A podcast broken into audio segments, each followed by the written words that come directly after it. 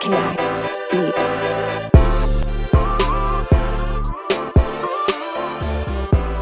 Um, just very briefly, we are looking at political divergence between young Black Americans, specifically between uh, young Black immigrants and young Black descendants of slavery, on three topics: uh, affirmative action, immigration, and reparations. Yeah. Um, and part of the reason that we wanted to have you on is that we could get a healthy mix. This is the opening episode of the podcast. For example, um, I have one parent who identifies as an ancestral descendant of slavery, as well as one parent who identifies as an immigrant.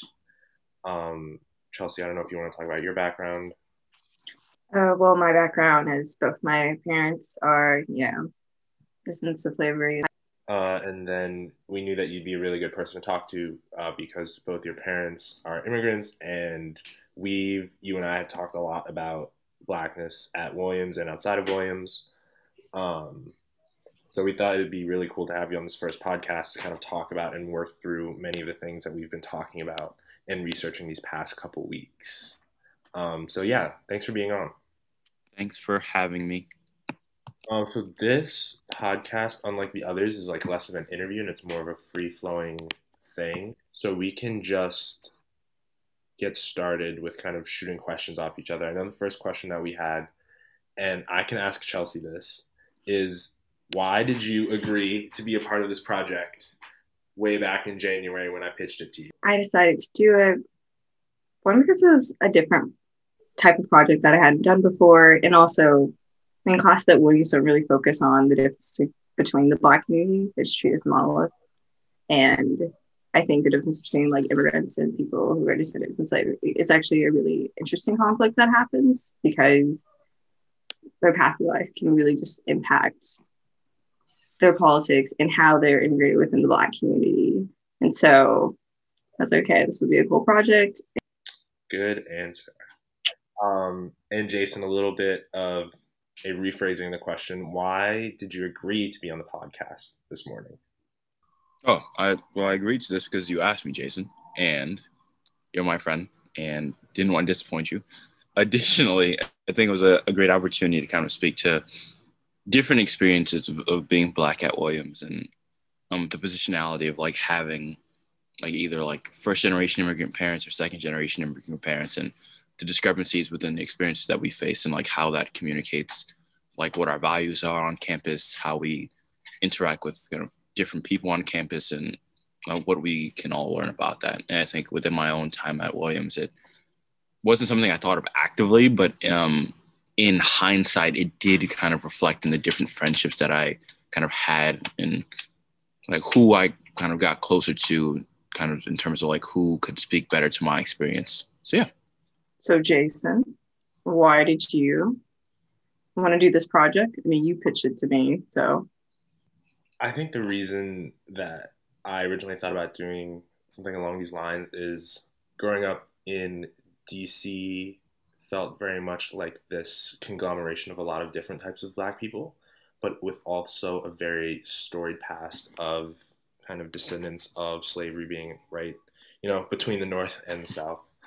Um, and growing up, I heard a lot of different rhetoric from the, the different sides of my family as it pertained to you know what it meant to be black in America, what it what it meant to conduct yourself as a person of color, as a black person in your everyday life. And I saw wildly divergent and different definitions of what that meant.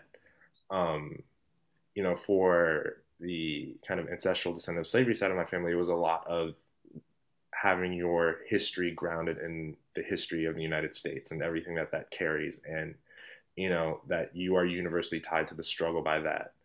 Versus, you know, on the immigrant side of my family, I found very much, you know, blackness tied to advancement, to you know, working hard in school and personal uplift rather than you know the uplift of the race. So I always saw those kind of conflicting powers in my family, and it wasn't until I became older that I realized they were somewhat conflicting. And so I really just wanted to do kind of an academic study of how other people felt towards those issues. Um, and I think that's that's kind of why I really wanted to do something along those lines in terms of a project like this.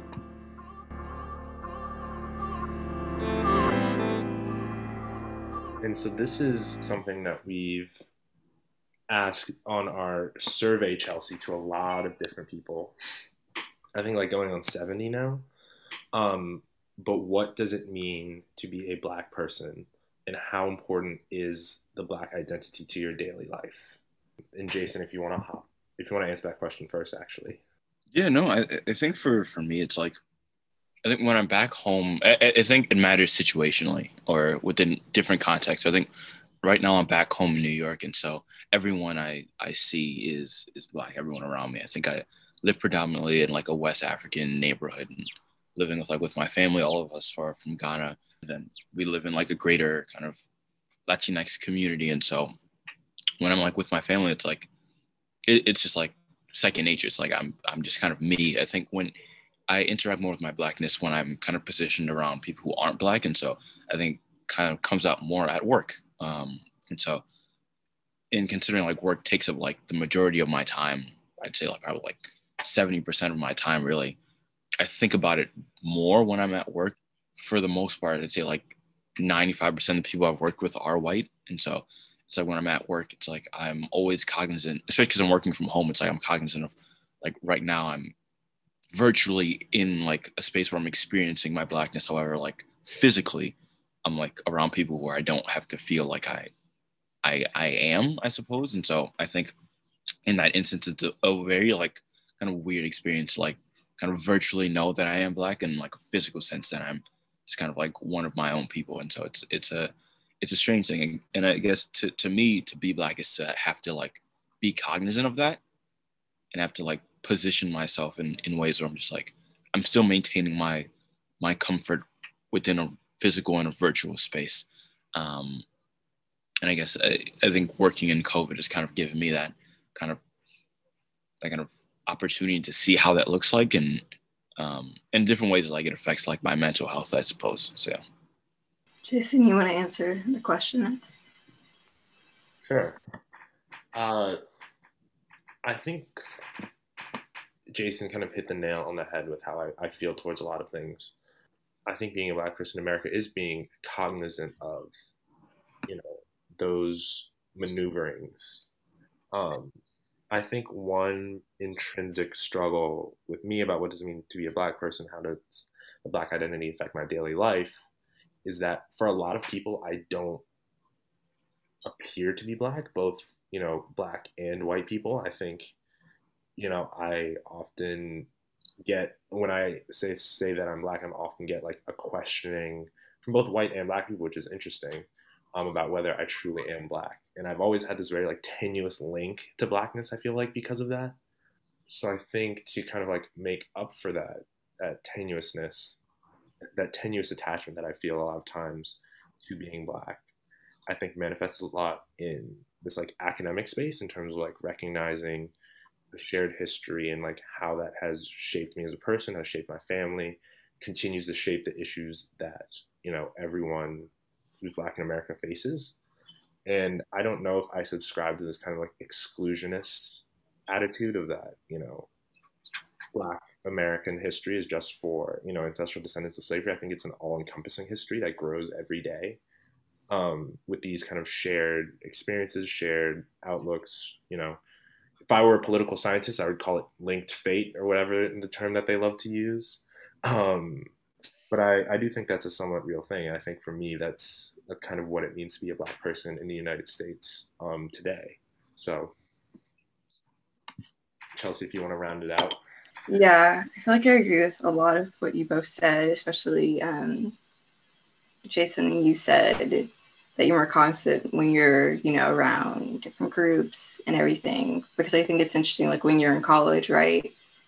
You're surrounded by a ton of people who aren't black and you don't understand. and you're just always really aware of that when you're interacting with them. And it's kind of always on your mind, especially if you're like I was in like on the cross country team, right? Very white space. And I was always thinking about that and yeah so i feel like being black especially in college take it's like it is your life like it's just it really means a lot to you at this point Whereas I do feel like when I went to, you know, predominantly black school, like in middle school, I never thought about it. Like I was just me. And that's how everyone saw it. But as soon as I did enter a white space in high school, it was very much more apparent that I needed to be thinking about that more. But also how being black, I feel like what that means to me is like you're always told, or at least I was always told when I was younger, that you have to work really hard because you're black. And like I was in the South, so you know, like you're in the South, you're black. They don't want you to succeed. You need to do whatever it takes to succeed. I mean, not only for yourself, right? It's because it will be good for every black person. You will hopefully bring that back to the community. You'll help your community. So like you said, like linked fate of just like if you do well, that's good for all of us, which I feel like is why, right? Like black people put so much importance on when people become a black president and everything. Like it's like truly believing like you become like a representative. And if you're like a really good representative for like, you know, black people, like it definitely has just been a huge part of my life and probably continue to do so because I'm still going to another predominantly white institution after this. But Actually, I think that's pretty interesting in that I think I had a different experience as it pertains to like linked fate. I think it wasn't until probably around like 07, 08 when like Obama was like making noise as like an actual candidate where I think in my own family, um, I'm not sure if this is like indicative of like the like first generation American experience, but like I think prior to that, it wasn't like a um like oh if you like like study hard in school like everyone else within our race is like gonna raise. It was more like everyone else in like our family is like gonna like come up with you. And I think once like Obama became president, was like actually maybe it's like like I think they like associated themselves like with Obama in that sense. And it was like actually like you know if you raise yourself up like him, you can also lift all of us up. And I think it was such an interesting thing to like see um, kind of the ways in which we kind of or my family kind of kind of became a part of this um, kind of global kind of black experience as opposed to just like a Ghanaian black experience, which is like really interesting and something I hadn't seen prior um, for I think a number of different reasons. But but yeah, that's kind of how I felt as it pertains to like linked fate. Yeah. No, I. It's so interesting because I feel like for a lot of people, Obama was this like very momentous occasions, you know, especially for a lot of young black people, you know, myself included. Um, but I, I, I find it really interesting. I my grandmother immigrated to the U.S. in the '60s, originally to Georgia, um, you know, segregated South, and she, you know, she was there at the March on Washington. You know, she always recalled how she like had her feet in the in the pool, in the reflecting pool, while Martin Luther King spoke.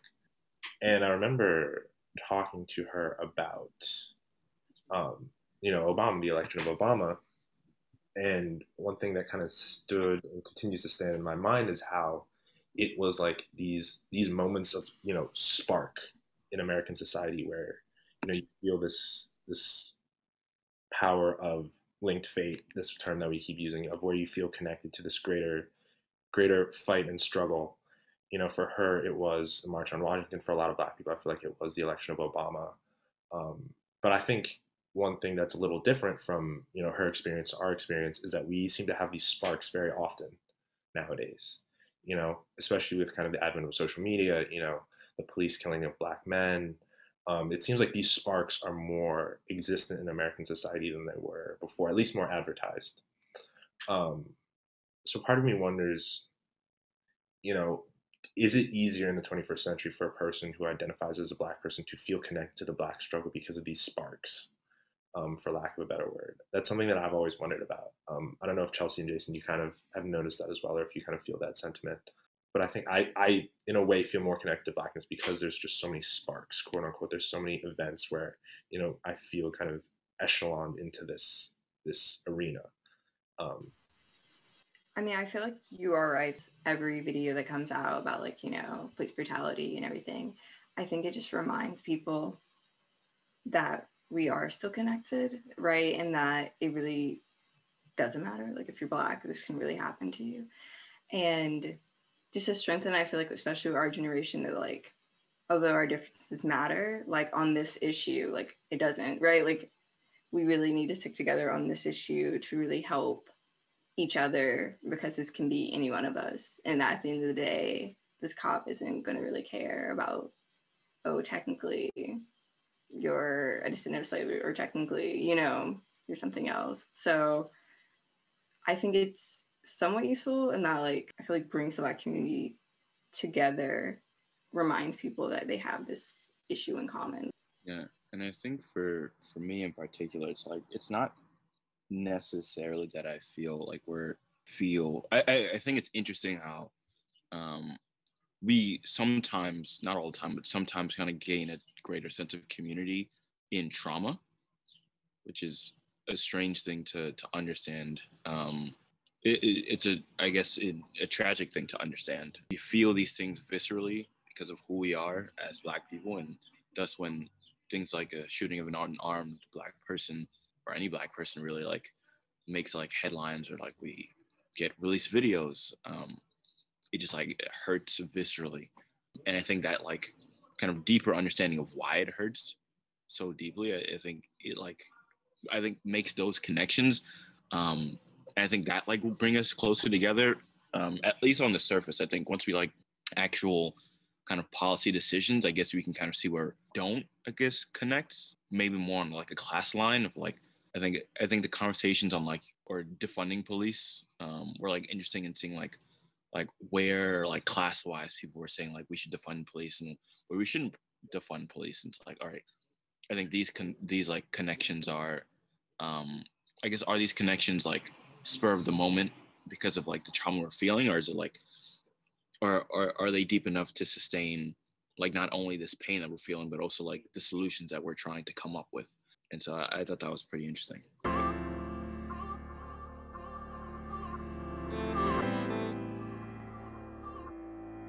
I guess kind of along those lines of, you know, lasting versus momentary.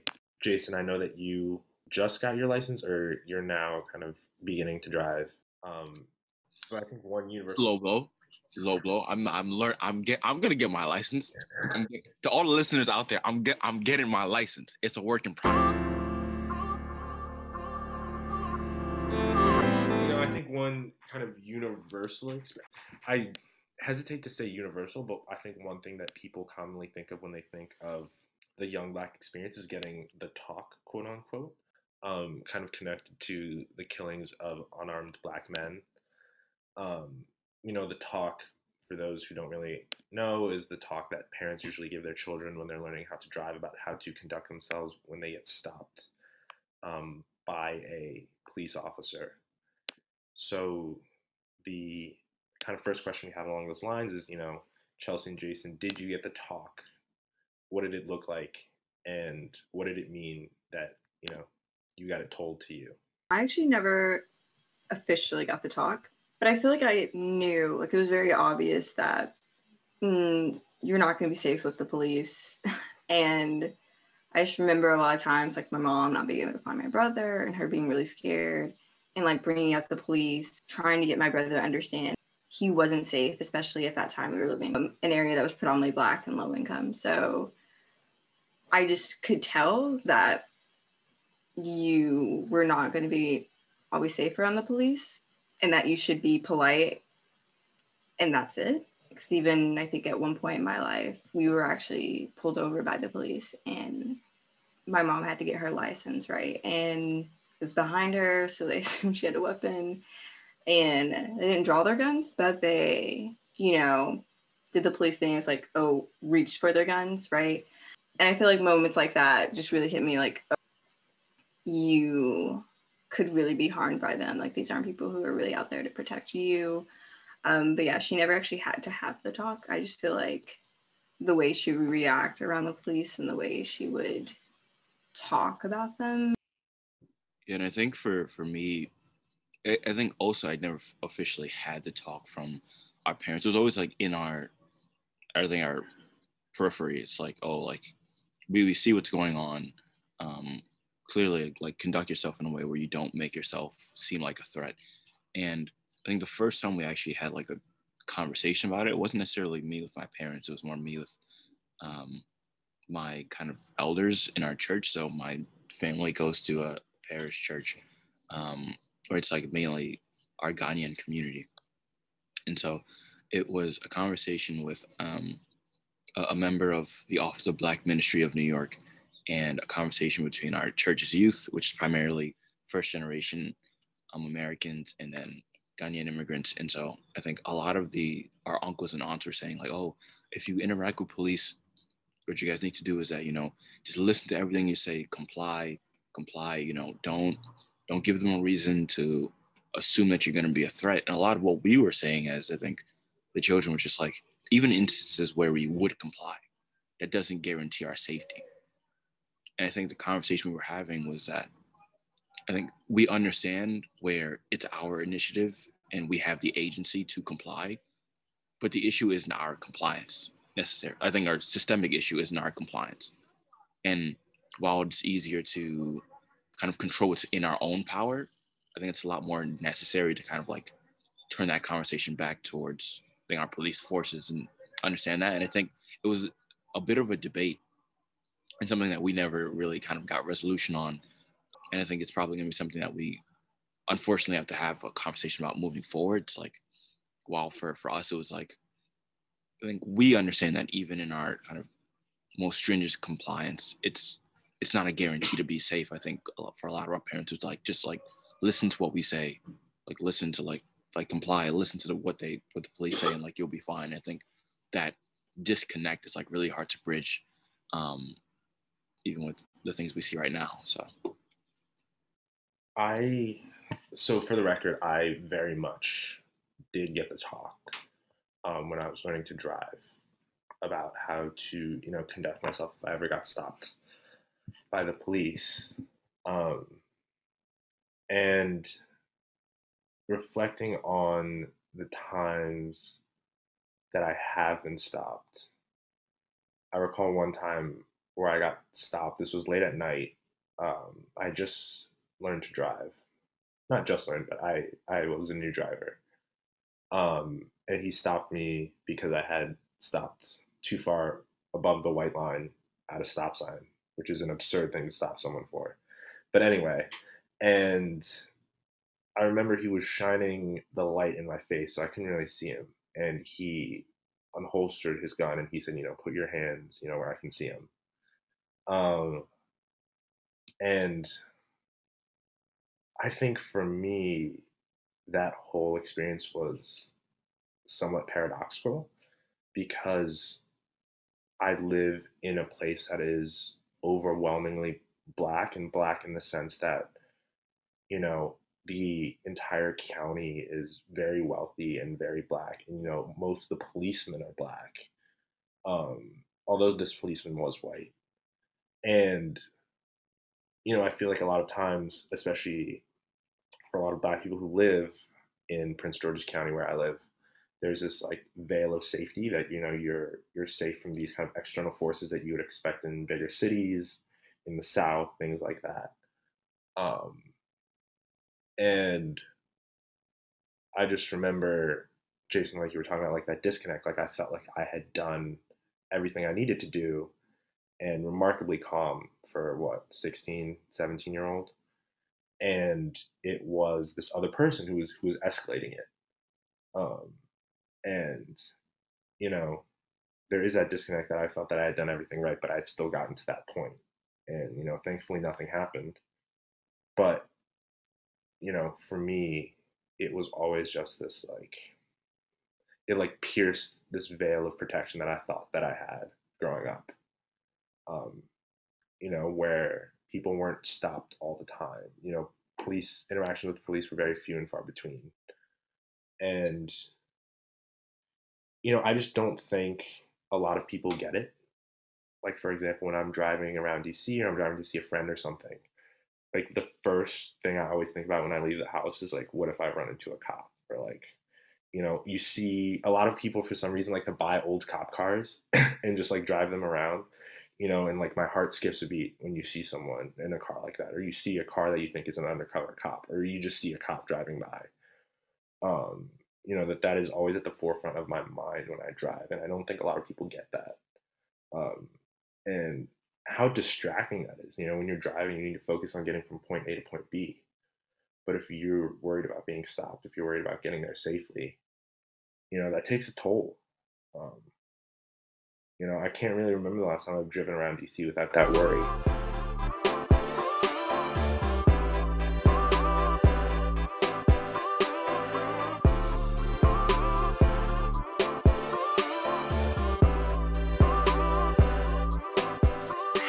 You identify, like, as Black, African American, or something else? And why do you identify that way? For for me, identify as um, I think initially.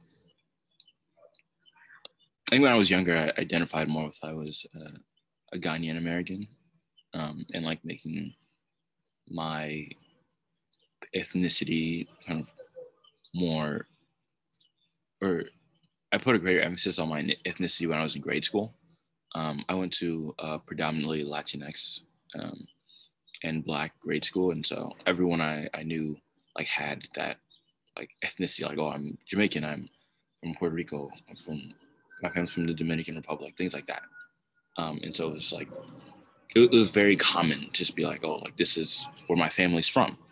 Um, and in growing up, it just felt like the natural thing to do. And then I got to high school and I went to a predominantly white all boys school, and it was just like I was one of four black students in like a grade of or like a class of 128, and so I think we were just like we were just black. It was like the first time I was like, oh, you're, you're this is who who you are. And so I think from that point on, it was that from that point on until like today, I kind of identified as just like a black kind of student with the with the knowledge that I, I am a first generation American, um, and that knowledge would become more privy and like specific circumstances. So I think I have a really good group of friends in high school who I've um, went to college with who are like we're all really close and we're all students of color, um, and they know that I'm um, a Ghanaian immigrant. And I think with a lot of my other classmates who were white and like weren't privy to that, it was just like we didn't even have the conversation about it. It was just like you are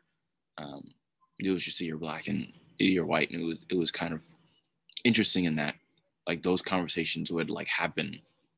I'm only with like close friends, um, and I, I think it's interesting that even like when I graduated from Williams, like the people who would who know my ethnicity ethnicity were mainly like other students of color.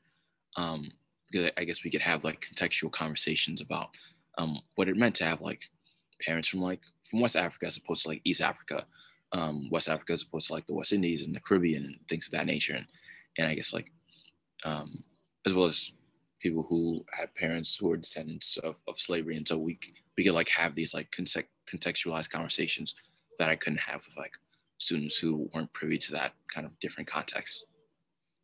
I don't know. This is something that I've, I've kind of thought about recently quite a bit. Um, I think Chelsey, an interesting statistic that we came across in our research for this project is that ancestral descendants of slavery are not even the most likely group to identify as African American. It is people who immigrated to the United States from Africa. So African Americans intuitively, you know, makes more sense. Um, and I don't know, I always envisioned black as this kind of like amorphous label that didn't really fit into my life um, I think this is something that I've kind of seen growing up is that you know African American cultures, not African American, but you know ancestral descendants of slavery, you know culture and history in the United States tends to be very all encompassing. It tends to kind of swallow everything else up around it. You know, so when you see a lot of people walking around the street, you assume that you know they're black in the terms of they're an ancestral descendant of slavery a lot of times. Um, and so black never really felt right, but neither did African American. And kind of along those lines, as a second generation immigrant from Trinidad, that didn't feel right as well because, you know, like I said, African American culture is so encompassing and, you know, diasporic culture and, you know, behaviors and attitudes tend to kind of, get lost in that, that wave, um, especially kind of as you, you know, spend more time in the US. So I don't, I honestly don't think I have a label for myself. I think just because of that conflict that arises between both sides of which I identify, um, I just I I don't know what I think in the U.S. Census Bureau sense, obviously Black African American, but personally, I'm that's something that I think changes based on context very much for me. So I don't I don't know if there's one particular label that I think circumscribes my entire identity as much as I would like it to. I mostly use Black and African American like interchangeably. Like I feel like to identify if I'm even talking about it to other people. And I think one, and I did talk about to a friend here actually that being African American actually was really close to my identity and it meant a lot to me that I was like descended from slaves in the US and but I don't necessarily like if someone asks me, I just be like, hey, I'm black. Because I also think it's for me the most maybe inclusive one. Like you're not when someone says they're black, you're not sure about any other differences that exist in the black community.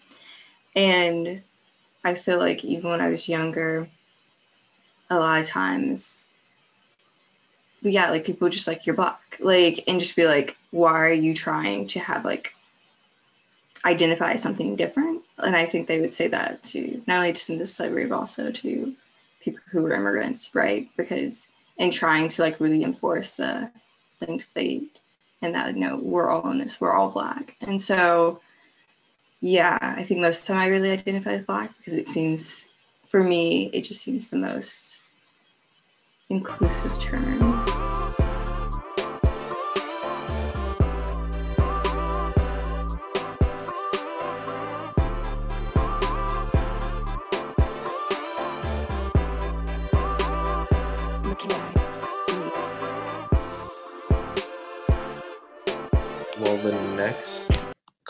Questions are perhaps less abstract. Uh, each of the three questions kind of ties to a topic that we've been asking a lot of other people what they think, um, but now kind of fleshing out what we think. So we can start off with the first question, which is about reparations, which is Would reparations be an adequate demonstration that the United States is committed to addressing the consequences of slavery? I maybe, which is not really a great answer. But for so long, the US has been so against giving Black people reparations. I'd be like, wow, maybe they're changing. But I also feel like easily, and I think a lot of fear that some Black people do have is like, okay, they give reparations and say it's money, right? Do they think they're done? Do they think that's all we ever wanted? And so yeah, just like would it really show that the US had really changed, is really moving forward? I just feel like reparations alone, even if that was like their first step, I'd be like, I'm not convinced. I feel like it would have to be carried with like some massive change in criminal justice reform or like to really show. But just reparations, no, because it's just been so long. And it's like now you need reparations for like everything because it's like originals for slavery. Now it's like Jim Crow happened, and now like still all of those generational trauma, and then still the trauma we still have today. So it's almost like it's a little late. But yeah, kind of along those lines, I'm I'm looking at the survey results that we did, and only 20% of people said that it is very important to them that reparations be exclusively provided to descendants of slavery, whereas nearly one in three people said it's important that they be provided to past victims of discrimination. Um, so it seems like there is, like that you alluded to, like a very big distinction of who should reparations be provided for. And I actually fully agree. I don't know that monetary compensation is the right is the right move, especially when there's been such a big divestment in black communities for so long. And as we see, like there is often a lot of legislation and executive action and things like that towards improving the lives of Black Americans, but I think where that kind of falls apart is enforcement by the federal government. You don't really see that too often when it comes to either enforcing civil rights legislation or enforcing things like that. So I think for me, the biggest thing that could exist for reparations, as we call it, quote unquote, is a concerted and enforced effort to invest in Black communities over time. Um, and I think that's the only thing that would lead to lasting change. I think that you know the one-off of, of a racialized stimulus check, um, for better or for worse, wouldn't really solve the issues that we see and really wouldn't be an adequate demonstration. Um, but it seems like there is a lot of, you know, especially from our survey results, you know, 30% of people said that reparations should take the form of monetary compensation. So there clearly is a lot of disagreement among people about what form reparations should take. Um, before Jason gets in, I think, like what you said, like a one-off payment would not be enough, and people just be like, "What is that going to do?" But I, I wonder what people. We should have asked this, like what people think about continuous, right, in a form of almost a UBI, and what that would do, because I think that would, you know, actually make more of a difference. But I think maybe that's also what people could be thinking about.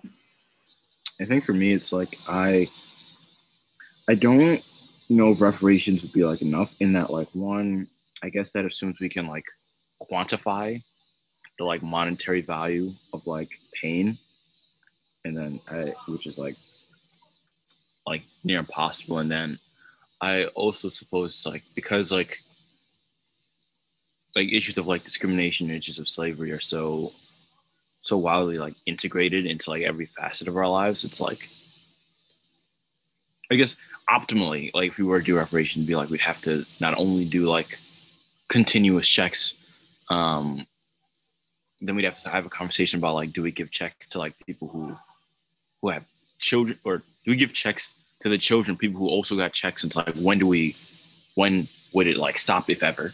Um and then additionally like which would be nice like like talking about like ending mass incarceration well like how do we or the school to prison pipeline things of that nature. Um and so it's like it would not be like a there i don't think there'd be like any like one-off like stop on like we just give them this amount of money and like it'd be over. It's like it's so much more exhaustive than that.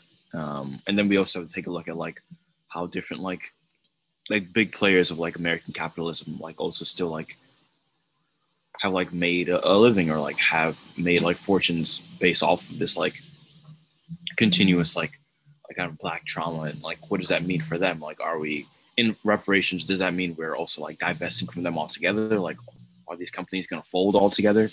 Um and, and i guess when we talk about the american economy i think we have even more complicated conversation not even complicated it's like more difficult conversations about what we can and can't do and so i think for me it's like harder to understand where to start but i do know like there is somewhere to start i just unsure like where to start and like how do we begin identifying who is like most prioritized in terms of getting their reparations.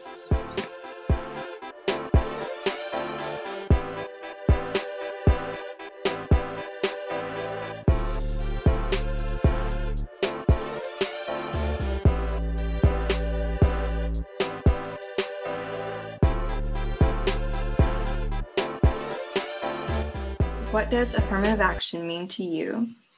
And were you ever made to feel unqualified? I can start off. Um, I recently had a conversation with Paula Dentry, who helped us out with this podcast quite a bit. And she kind of gave me a crash course on what affirmative action means and you know how I was completely incorrect in my my assertion of what it meant to be. Um, for me, growing up, when everyone heard the term affirmative action, it was always negatively. Um, it was always made to seem like you are only here because you are taking the spot of someone else, um, you know, to fill some unstated quota. Um, that your only qualify that your only qualification is, you know, your skin color, um, and that's the only reason you're in this place. What I think was really interesting about that kind of train of thought when everyone talked about affirmative action growing up is that a lot of times, most times, really, it was white people kind of weaponizing that that term to say, you know, you everything that you've accomplished, everything, you know, all the hard work, and like Chelsey, like you spoke about earlier, you know, this this intrinsic need to that you need to work really hard to be black in America and you know a lot of times people kind of wipe that away when they say you know you're only here because of your skin color because you fulfill the, the diversity goal of whatever institution you're at. And i think you know that is really really damaging you know to feel to make someone else feel unqualified just because you know they belong to a certain race they belong to a certain ethnicity when they've worked so hard to get to where they are and it was it's it's just so interesting to me that those moments only ever rose when there was some sort of competitive nature involved right? So a lot of times i think it, it arose for me in the college admissions process and like you're vying for select spots and you know where people are looking for anything to discredit you. So they are reliant on this kind of historicized racialized term to achieve that goal. And i know for better or for worse i think that happens a lot of times at williams. Um, you know, a lot of times we call it imposter syndrome, but I think, you know, it goes beyond that for a lot of black people, especially myself. Um, you know, it's not just that I'm not qualified, it's that, you know, I don't really deserve to be here. Like these internalized feelings of unqualified, you know, behavior. And a, a lot of times for me, at least, that's tied to race and these notions of, you know, why am I actually here? So I think, you know, breaking down that internalized conception of you know that I actually am qualified, that I have worked hard, you know that I'm not just here to fulfill a quota. I think is something that not a lot of people like actively work towards, and surely not something that I actively work towards, but it's something that I think I'm actively working towards now. And I'd be really interested to hear your guys' perspective on that. Yeah, I agree with you that it really had a negative and kind of positive like tone to it when I was younger. Like since I was like, you know, really good in school, everyone was like, oh, with that and like affirmative action, you'll definitely get in wherever you wanted to get in, which, wow, so false. But at the same time, it was like you had to still work insanely hard, right? Like they were still like, even though that might be there to help you, you have to be the best. And that was something I dealt with a lot. But I feel like since you said you like at Williams, like we call it imposter syndrome, I for me actually didn't really think I was ever unqualified here to the extent I mean more I was probably just overwhelmed, but I feel like at this point I wasn't like I got in here because of like oh I'm black and like oh I was just like I knew I worked hard, right? Like I feel like at the point that I got to here Williams I was like no, like no one's gonna say that to me because it's not true. But I feel like when I went to um, my high school, just like a private school, I was made to feel that way. Someone even explicitly told my mom, um, "Oh, your kid is just here, you know, Mr. Black, and also they're good at track." And also, I feel like it just always ingrained in me. Okay, you have to work harder because you have to prove yourself even more that you deserve to be here. And yeah, that just happened continuously through high school. Even in the end, I still felt like, oh, I have to prove it. Um, and not until I got here I was like, you're not unqualified.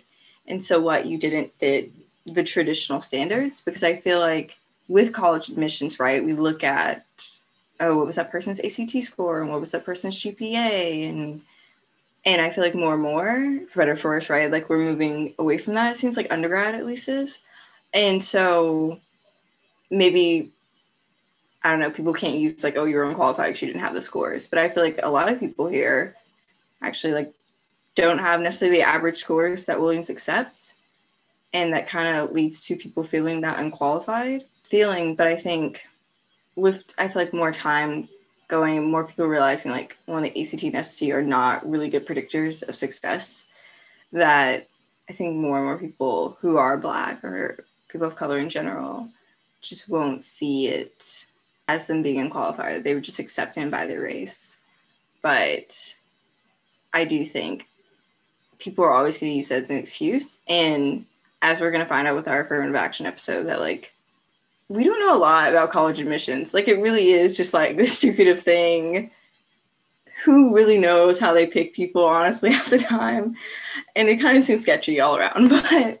But no, I get that, and I think for for me with um college uh, with affirmative action, I, I growing up, it was like the same thing. It was like this like two sided coin. It was like oh like it's like good. I get have like a, a I suppose like a better chance like getting to school. And then I think in high school was like this like negative connotation because like oh I'm only getting into like these selective schools because of my my like my race. And then I think I had like a, a pretty like foggy kind of view of like affirmative action, kind of as you both like indicated, until um I think I, I took a class on like I think the American state with like Nicole Mellow, and we talked about we read a book. I think I think it was called When Affirmative Action Was White. I think it's by Ira Katznelson. If I remember the author, that's wild. But um, it, it was like a, a, a really a really good book. Um, kind of talking about the GI Bill and why I think when American soldiers first returned back from, I believe it's like World War II, like they had all these like different benefits available to them. One of them like enabling them to like go to college and enabling them to like buy houses. All these things being like means of like establishing income, establishing like forms of wealth within their families, and all these were like exclusively available to think only white soldiers um, obviously things I think people discriminated against like black and brown and I think other people who were also veterans and they didn't get the same opportunities afforded to them. And I guess that in of itself is a form of like affirmative action um, for these white soldiers. And I think because of that, the government responded in kind with affirmative action as we know it now. And I think the general collective understanding of affirmative action is so devoid of that understanding of what happened with the GI Bill.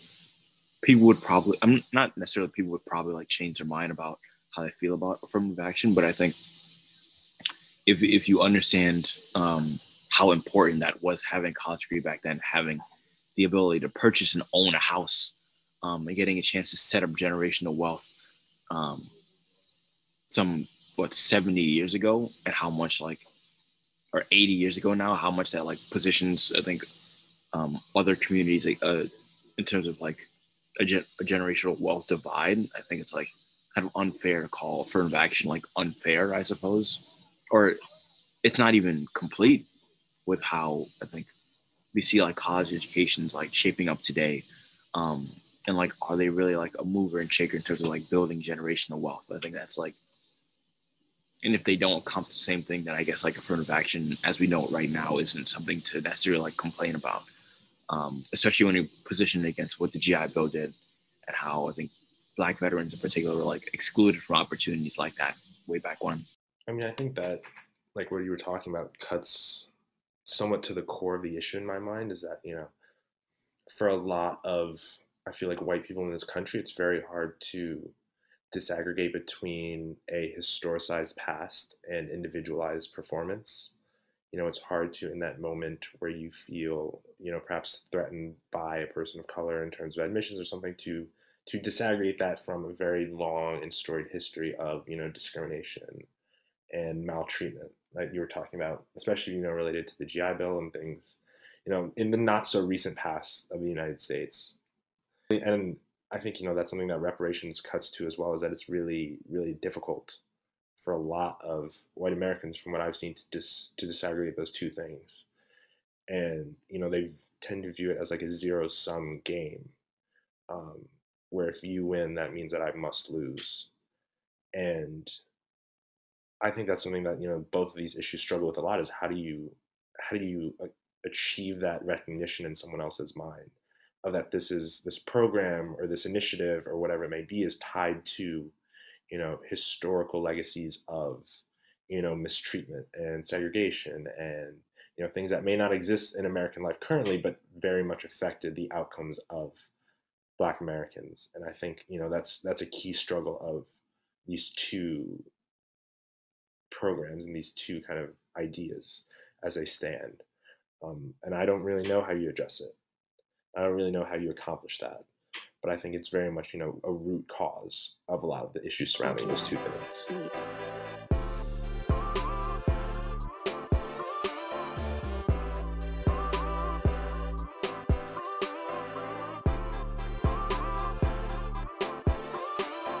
Okay, last question. Um, in light of COVID 19 and George Floyd protests, how do you think the Black community will change its attitudes towards immigrants? Um, just to give more context to this question, um, we were just talking about how uh, COVID 19 has impacted the economy, um, and who knows what will happen to the economy in the near future. Economy is bad. Sometimes people become very anti-immigrant because if immigrants are coming, taking their jobs, right, uh, it becomes a zero-sum game for people. And then, but you have the George Floyd protests, which normally, like we talked about, really actually brings at least kind of like Black people together as a whole because they see, okay, it's a common thing that will impact us all. So, yeah. I mean, I guess that's kind of like the million dollar question. um, and we've kind of talked a lot about it, both with someone who's kind of an expert in the field of you know immigration as it pertains to Black Americans, um, as well as in our podcast with uh, Tarek, a fellow student at Williams. And Jason, kind of like you were talking about earlier, how you know trauma often serves as unifying factor, but it's this trauma isn't anything new, which is you know the part that makes me hesitant to say that you know we will see some major changes as it pertains to the George Floyd protests. Um, you know, the, it's it's an event that has been recreated in the past and most likely will be recreated again in the future and has. And, you know, so I think one thing that I've been reckoning with is, you know, why was the George Floyd moment a spark, you know, to quote, you know, myself from earlier, you know, why what is it about the George Floyd killing that did serve as this unifying factor over the summer, where people came together across across class and you know racial lines to call out police violence against black bodies, and I think it serves as a unifying factor in that respect. And I don't know what it is about this event that led to that, but I don't know if it's sustainable because it's so commonplace.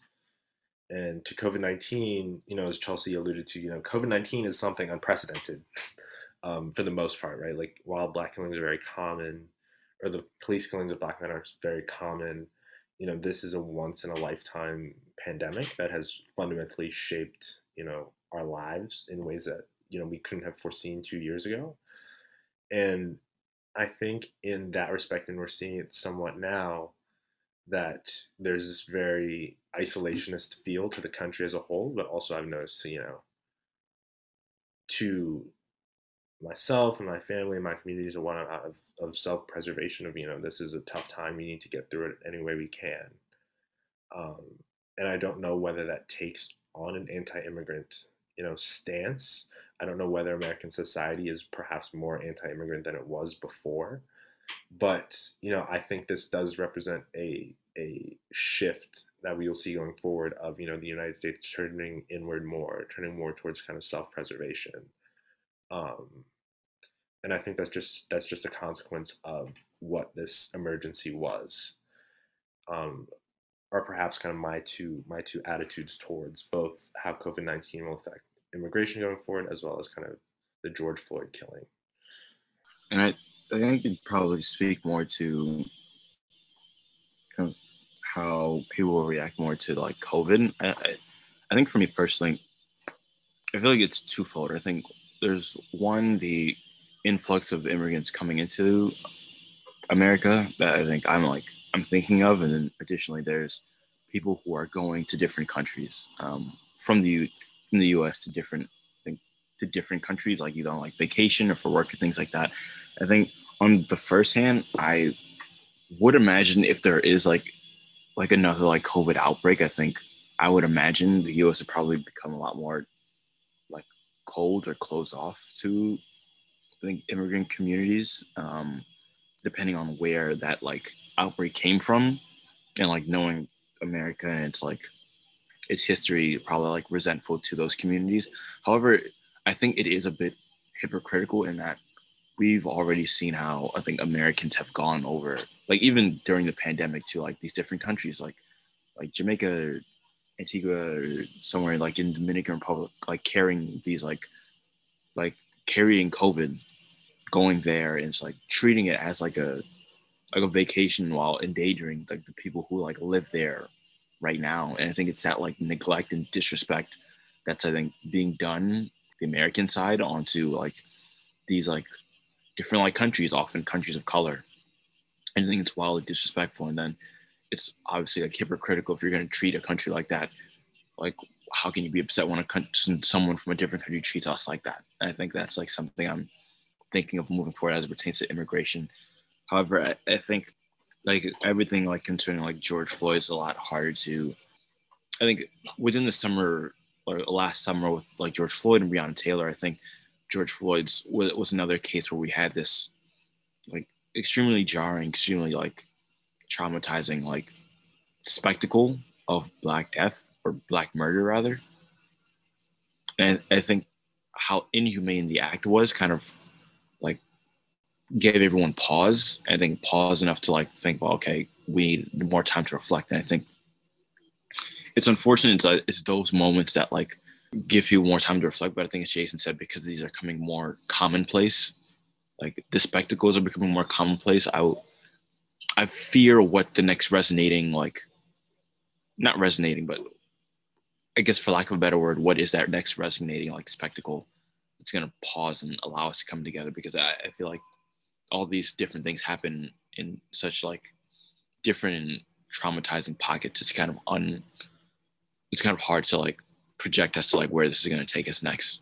I honestly think at this point, to answer the question more directly, that I think the Black community's um, feeling towards immigration or it's really left unchanged, but also I think because people are just stunned by everything. Like I think right now it will take time for people really to digest what's happened. I mean, like we talked about the George Floyd. I mean, there, how many more shootings have there been in this week? with like police that people are dealing with.